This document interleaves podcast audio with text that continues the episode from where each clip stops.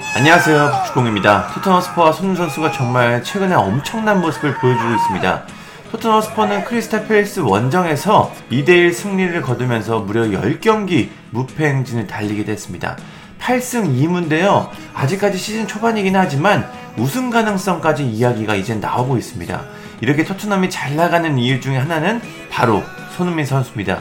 손흥민 선수는 이번 경기에서 리그 8호 골을 터뜨렸습니다. 최전방 공격수로 출전했는데 후반 21분 브레난 존슨의 패스를 가볍게 해결하면서 팀을 승리로 이끌었습니다. 후반 추가 시간 아예 후에 득점이 나와서 2대1이 됐는데 손흥민 선수의 골이 결국 결승골이 됐습니다.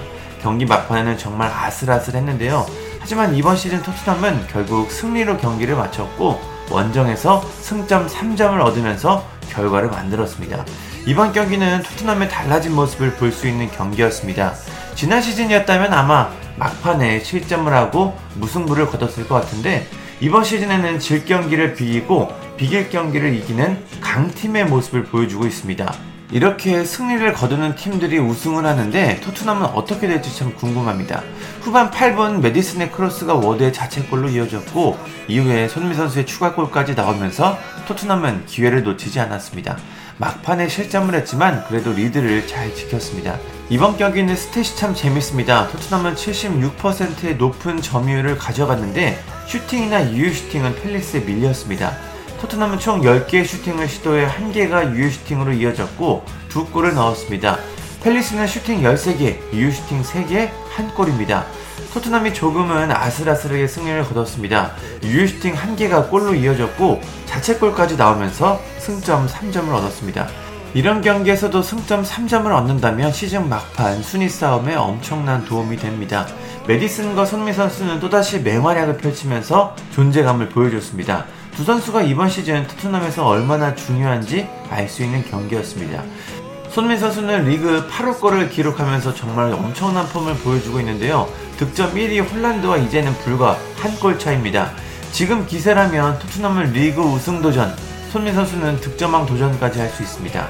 물론 시즌은 길고 많은 경기들이 남아있지만 이렇게 설레발을 칠 수 있을 정도로 토트넘의 기세가 참 좋습니다. 장기 부상으로 이탈했던 호드리고 벤탄쿠르가 복귀한 것도 정말 긍정적인 부분입니다. 토트넘이 챔피언스 리그나 유로파 리그, 컨퍼런스 리그처럼 유럽 클럽 대항전에 출전하지 않는다고 해도 시즌 막판이 되면 선수들의 체력이 고갈되기 때문에 선수단 depth가 필요합니다. 벤탄쿠르가 중원에서 많은 경기에 나설 수 있다면 토트넘에는 정말 큰 힘이 될 것 같습니다.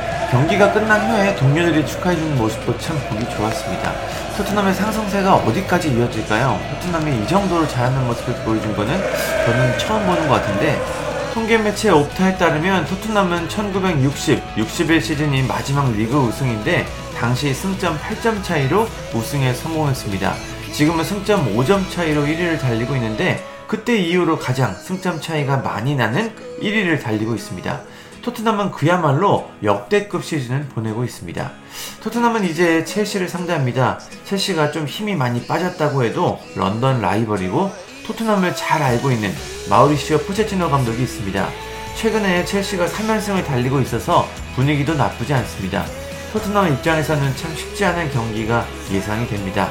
이런 경기에서 결과를 얻게 된다면 토트넘은 정말 엄청난 기세를 이어갈 수 있을 것 같은데요. 이번 시즌 토트넘이 정말 무서운 팀이 됐습니다. 토트넘이 앞으로 어떤 모습을 보여줄지 기대해 보겠습니다. 감사합니다.